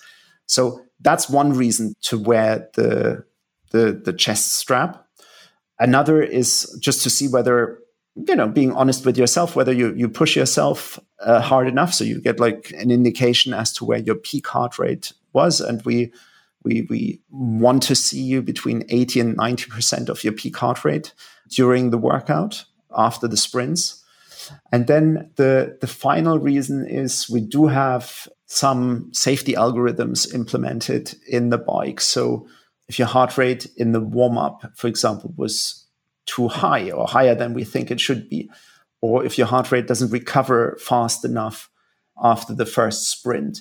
So we, we would display a, a warning if you want and, and suggest kind of like like just you you can check in on yourself is this because i've because i've done a different workout beforehand then it's perfectly fine but if it's really if you're approaching it rested and your rested heart rate is too high then this might be something you want to check with with a physician those are those are the reasons. It's it's tracking and and then also to yeah as as a as a safety measure. And can people also, if they hold the handlebars, does it do the same thing? So not in our Carol Bike 2.0. The 1.0 bike had handlebar electrodes. The 2.0 doesn't. The 2.0 comes with a chest belt. So every bike has a chest belt that you that gets delivered with the bike. The reason behind that was one, it gives just a great deal more. It's basically you can ride hands free. So you don't have to keep your hands on the handlebar and you have multiple grip position and that really improves the the comfort level of the bike quite a lot. Even though it's so short, if you always have to have the hands in the same position on that straight handlebar of our first generation bike, that's something that users fed back. Some found uncomfortable. And so we responded to that with our second generation bike. And the other thing is just with the chest strap, you measure the heart rate pretty much at the source. So it's it's just by far the best and most accurate way to measure heart rate. So we've we've tested also all the like heart rate bands, whether they would be sufficient with optical sensors but they're just not they're not responsive enough for this type of workout because and, and they use too much averaging and and blunt the signal that it's it's it's not a useful way to measure heart rate so the chest strap is just the gold standard okay awesome and then just a few quick questions about the actual track because i've had these questions almost every time i I do it. So I've been dying to ask you. So as I mentioned to listeners, there's this cool tiger track. Did you come up with that idea? My co-founder came up with it. Yes, and yeah, it is. It is a much beloved feature of the bike, and let, us see. I yeah, no, I I love it too. Many people love it. It's I think that's the lady. She we found her because she did the the voiceover of the videos in British Airways on the planes, and she has this lovely British voice. So, so that's that's how we found her. Yeah, it's it's a nice feature. I mean, there's generally like some quirky bits in there because we want to. We're basically also kind of trying to build a product that we love, and, and so yeah, some of those that's that's how those things come about. I love it it is an experience. And it really, she talks to you like you're a hunter gatherer in the woods and walking and breathing. And and that's exactly kind of what the, the workout simulates and, and kind of you, you go like you're running from a tiger. That's exactly what we want to achieve. We want, because, so here's the thing many people will probably they might not have experienced in a very long time what it means to be sprinting. So, so we felt that having the, the this scenario, this Paleolithic landscape and scenario would be good to get people in the mindset to to really like that's what we want. We want you to run from a tiger. It's only very short, but approach it in that way. And and physiologically, it's exactly what happens. We we simulate an emergency situation, and that was what triggers the adaptation. You know what would be so fun is if you had a whole series of different stories and they were all like different adventures where for whatever reason in the adventure there was these two sprints. So there could be like a zombie one and it's like you're like zombies are coming. I know. So that's also one on on our list of of things. Oh yes. oh man. If you want to have a brainstorming session, like it's so fun. I know, I know. And and so it's it's like a child in a candy store as to oh we want this or we want this and on the other hand we we have to obviously so we we're already quite we're, we're a premium priced product let's let's be honest about it so i think it's exceptionally good value because it's an, a, a very good bike and it takes so little time but but we are already at risk of putting all sorts of things into the bike because we, we want it to be the best product possible. And like I want my bike every day to be, you know, have all the bells and whistles. But at the same time, we, we can't, how should I say, price ourselves completely out of the market because obviously mm. people have a a certain expectation as to how much an exercise bike can cost. And if we're if we're double that, then at some point it becomes it, it becomes also challenging. So the questions I have when I'm doing the tiger track, oh, which again, I really do think the psychological benefits really help. Like like when she's like yelling at you during the sprint she's like your family needs you. I'm, like that gives me like the last motivation to like like yes they do. That's what powerlifters or weightlifters do. So they go to very i mean and this is this is kind of the kind way. I think what powerlifters do when they really want to push to their absolute limits they go to some dark places in their mind to to to like really motivate and mobilize like the last bit of energy and power to to lift that iron. Yeah, so so the, the psychology of it is important. There's no question about it. It works for me. And she says like right at the end, and that's just like the final boost I need. The questions I have while doing it though is she says for listeners, there's a screen in front of you that has a lot of data and there's a watts section. And she says to walk very slowly. And she says that a lot to stay under 20 watts. My question is should you be doing it like two watts or like 19 watts? Like, does it matter? Where should you be when she says very slowly? Slowly, so you recover, and slowly, so you don't sweat unnecessarily. The warm up, recovery, and cool down certainly are not part of the workout that contribute to the adaptation and making you fitter and stronger. In fact, the, the warm up doesn't doesn't have so you can keep the warm up as short as 20 seconds. I often also do the, the whole two minutes because I focus on my breathing. I, I loosen my joints a little bit. But if you're warmed up already, or or if you if you feel ready for the sprints, there's there's little that stops you from cutting the warm up short. So you can do it in as little as 20 seconds. The recovery between the two sprints does have more purpose so the default would be three minutes. And then depending on your fitness levels, you can keep the, and, and whether you're in a rush, yeah, you can keep that shorter. The minimum is one minute. And the reason for the recovery is just to give your phosphocreatine system the, the short moment it needs to recharge so you can have a strong second sprint. So, and that is, again, it, it varies a little bit by individual I think for most people, or generally, that's my understanding, phosphocreatine system would be fully recharged after about four minutes. Two or three minutes is is plenty, uh, sufficient for most people. And if you're if you're very fit or if you're in a rush, then one minute is also fine. So that is something you again you can compress. The cool down, the cool down is really important and you can't compress it. So you should give yourself the full three minutes for the cooldown. And the main thing there is uh, touched upon that earlier. So you do have this osmotic imbalance and the transient drop in blood plasma volume. And that means you have a transient drop in blood pressure. And the three minutes are enough for your blood pressure to normalize.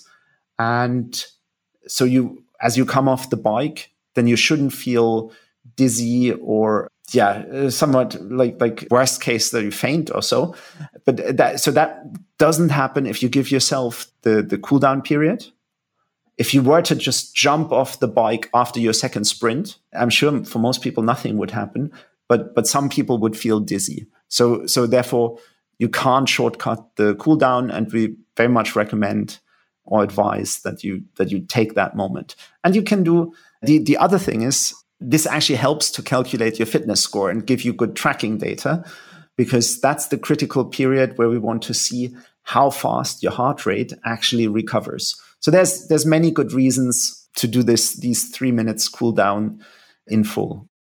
Okay, that's interesting. Is there another track that doesn't have the warm up or how do you skip the warm up? Oh, that that's done automatically. If you have the we, we call it the adaptive feature or, or user controlled sprints it's in essence you can if you if you're in a rush you feel ready you can just sharply accelerate and the bike will then automatically initiate the sprint i just start sprinting and it will correct correct and that's that's if you're in a rush if you want and then you could do the workout in so the minimum is five minutes and uh, yeah there, there are people who appreciate that I usually do it in, so I, I do quite often cut the warm up shorter and, and maybe not do the whole recovery. So then it takes me like six and a half, seven minutes or so to do my rides. And that's, that's, you know, I mean, it, it becomes marginal whether it's seven or eight minutes, but nevertheless, it's, we focus on, so we want to, you know, make every moment, every second count. And, and so that's, that's part of what we want to offer. If people don't want to pedal at a low resistance for two minutes, they don't have to. Even on the tiger narration track? That that's correct. Yes. Will she stop talking, or will she keep? She will skip to the. She she will uh, skip to the right. Really? Oh, I'm excited. I want to try this. Okay, that's super cool. The other question I had about okay, a few other just quick questions about the like when the tiger is approaching, and it's like five seconds until you sprint. The screen turns red like five seconds before, which signals to three seconds before, or three seconds. Okay, which kind of psychologically signals to me to start going faster. Am I supposed to start going faster, or do I wait until the, the actual sprint commences? So you you should basically when the when the counter hits the zero, you should be at your maximum cadence, your maximum pedal sprint. And different people manage to accelerate more explosively or not. So some people some people need like the three second warning, other two seconds is enough. Some people get in one second from I don't know 60 RPM to 150 RPM. There's you you'll figure that out very quickly. And then the the other thing is that, and this is a settings question. So if you have that user controlled sprint initiation. So that's in the bike settings. You can select it or not. Then if you if you if you basically start a bit too early, the bike would just apply the resistance at the perfect time for you. So even if you because what, what's kind of less if you if you started at like minus three seconds and you immediately reached your peak cadence then you'd be spinning at a very very high pace with without resistance for like two three seconds. And that that wouldn't feel optimal. So therefore it's it's better to have that user controlled sprint starts enabled.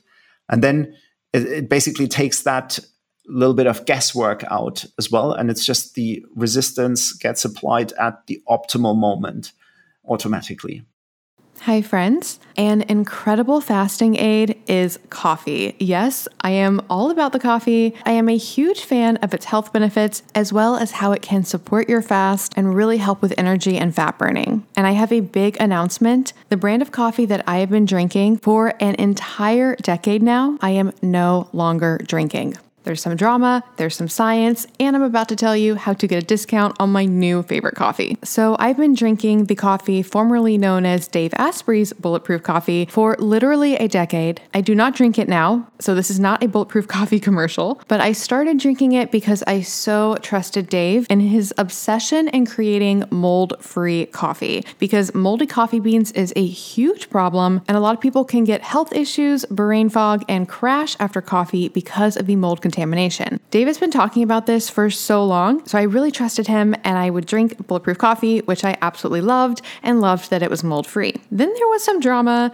Dave sort of got kicked out of Bulletproof. He might be going back. There's a lot of stuff going on with that. Follow him on Instagram if you want to learn more about that. He even talked about it at the recent biohacking conference. But in any case, drama aside, he can no longer speak to Bulletproof Coffee as to whether or not it is mold free. And he ended up making a coffee even better than Bulletproof Coffee, and it is called Danger Coffee. And friends, I love it. It's the first coffee that is not only mold free, but actually can help you remineralize. Yep, that's right. Danger Coffee contains a patent pending formula that actually remineralizes your body with more than 50 trace minerals, nutrients, and electrolytes. On top of that, it is super clean. I know people like to see organic labels. Friends, I have learned so much about the certification industry, and honestly, the best of the best is finding people that you trust who do extensive testing and third party certification. That's what I do with my Avalon X supplements, and that's what Dave does with Danger Coffee. So, with Danger Coffee, they use a process that far exceeds government and industry standards, and it is third party lab tested, so you can rest assured it is free of mold toxins. As for the flavor, Dave selected these hand picked farm direct beans for their quality, their superb flavor, and their elevated performance. I love the taste of it. It's much richer and more nuanced than bulletproof coffee. It's honestly one of the best coffees I've ever tasted, and it's so exciting to know that when I'm drinking it, I'm actually helping to remineralize my body. So that's right, if you want your coffee to contain antioxidants, anti inflammatories, micronutrients, and help optimize your fasting, you want Danger Coffee. And of course, I have a discount for you guys. You can go to melanieavalon.com slash danger coffee and use the coupon code Melanie Avalon to get 10% off. Again, that is melanieavalon.com slash dangercoffee with the coupon code MelanieAvalon for 10% off. This is my favorite coffee. Like I said, it takes some really good coffee and convincing biohacking health reasons to break me from my 10 year decade bulletproof coffee habit. But sometimes you just gotta upgrade. And by the way, this would make epic presents for people. This can just become your go to present. Not only will people love it, but you'll be helping their health as well. Everybody wins. MelanieAvalon.com slash Danger Coffee with the coupon code Danger Coffee. So when she says the tiger's approaching in the three second start, I I start going. Mm-hmm. Exactly, and then it will just happen. The AI resistance is sort of. I mean, I'm not very consciously aware of what it's doing, but that was something I did notice. I did notice it adjusted the resistance on the on that three seconds for me. I was like, oh, it made a change here. The other question I had about it, if you do the meditative breathing that she walks you through versus not, is there any difference? So, yes, there, there is actually. First, kind of this four seconds in and six seconds out does. So, it's a parasympathetic nervous system balancer. It helps you calm down and to, to activate your parasympathetic nervous system. And generally, for most people, that that's the part that uh, like our sympathetic nervous system is usually fully dialed in. So, kind of to take a moment and have this exhale focused breathing does help with calmness and, and mindfulness. And I, I think Huberman, Andrew Huberman, over the last few months popularized kind of very similar breathing pattern. So also exhale focused, and he has this little double tap still, which which I've I've incorporated in my breathing. And if you follow that, it, it does actually so it accelerates your heart rate recovery, and it does help you calm down much quicker and normalize much quick. When I say much, noticeably quicker after the sprints. So so I keep a close eye on that and when I focus on my breathing after the sprints, I, I see noticeably how that my, my heart rate recovers faster. and I come to basically a, a more normalized state quicker. Very clearly for me, it works. And the, the, there is actual research that shows that these exhale focused breathing practices are effective.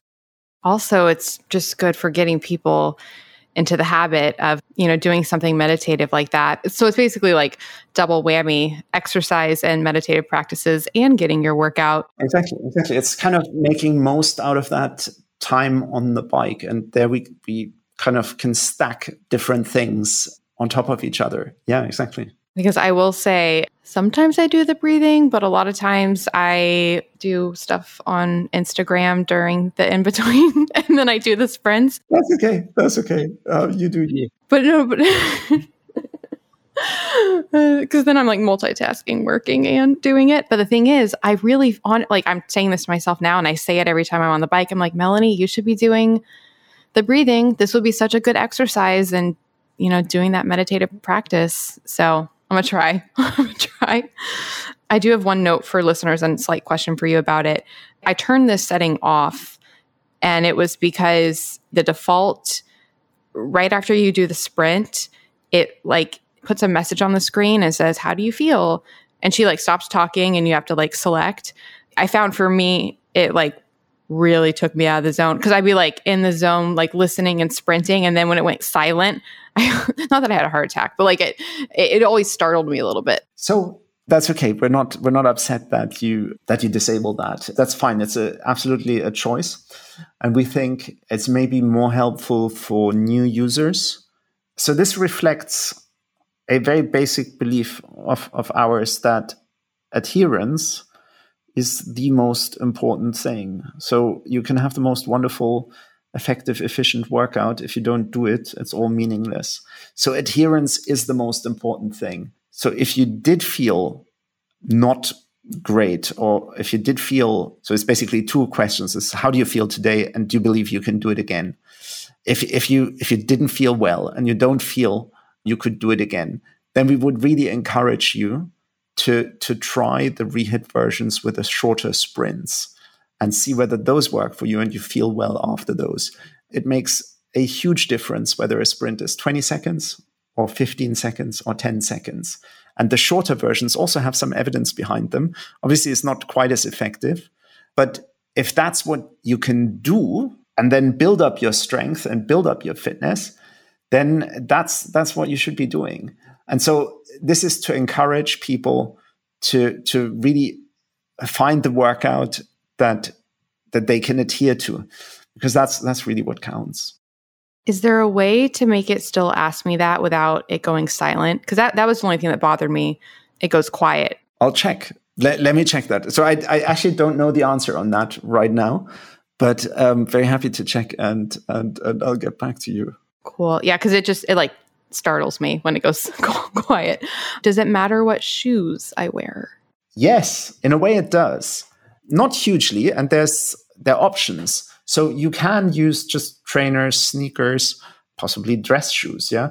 No, you so you can definitely wear trainers or sneakers and use the the toe cage and the the toe strap to strap yourself to the pedals. And that works perfectly fine and is perfectly adequate. However, if you like cycling shoes are not a massive investment and the bike comes with some compatible cleats and then you have clipless pedals. So it's it's pedals that you can click in. And you can eke out some some extra power actually when you work out with cycling shoes. So I, I use my bike with cycling shoes. I get a little boost in, in terms of peak power and my performance is certainly a little bit better if I use cycling shoes. You don't have to, but it's a, it's a relatively small investment. And yeah, I do it, and I, I would probably recommend it as well. You don't have to, but it's it's a good thing. Okay, awesome. Yeah, like I said, I'm so naive with all this stuff, so I was like, how can it really make a difference? But I was talking to Brad. He's like, you need to get the right shoes. It really matters. And I was like, okay. You can exert force across the the the whole pedal stroke basically and it uh, you you need a little bit of practice there as well but it's it's just it gives a better connection a more solid connection between your your foot and the pedal so it, it's marginal but worthwhile Awesome. And then just a fun fact I'll share with listeners that I also learned on your blog. It was talking about stretching and it was saying most people think stretching beforehand is what's important, but it was saying that you might get more benefits with stretching after because of the the blood flow release and everything. So I thought that was super cool. yeah, yeah, and and it is so. Like I have to admit, I've never thought of mobility exercises and stretching as anything important, but I've actually come around now, and yeah, I do incorporate almost every morning a mobility and stretching routine into my in, into my daily kind of morning routine. Are you doing it before or after? So I do it after. Again, there's there's probably what, whatever feels best to you. I find, especially then if you've warmed up a little bit, I do after. But that's I, am sure there's again you do you and as you feel best about it.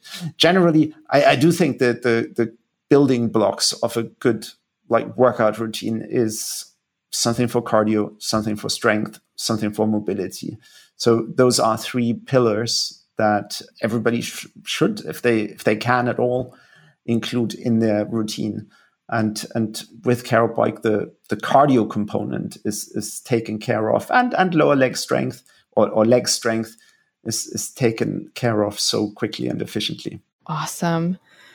Well, thank you for your time. For listeners, Ulrich is in London, so I know it's your evening. So I I really appreciate this. And I just like this bike is changing my life. I want everybody to have it. like everybody.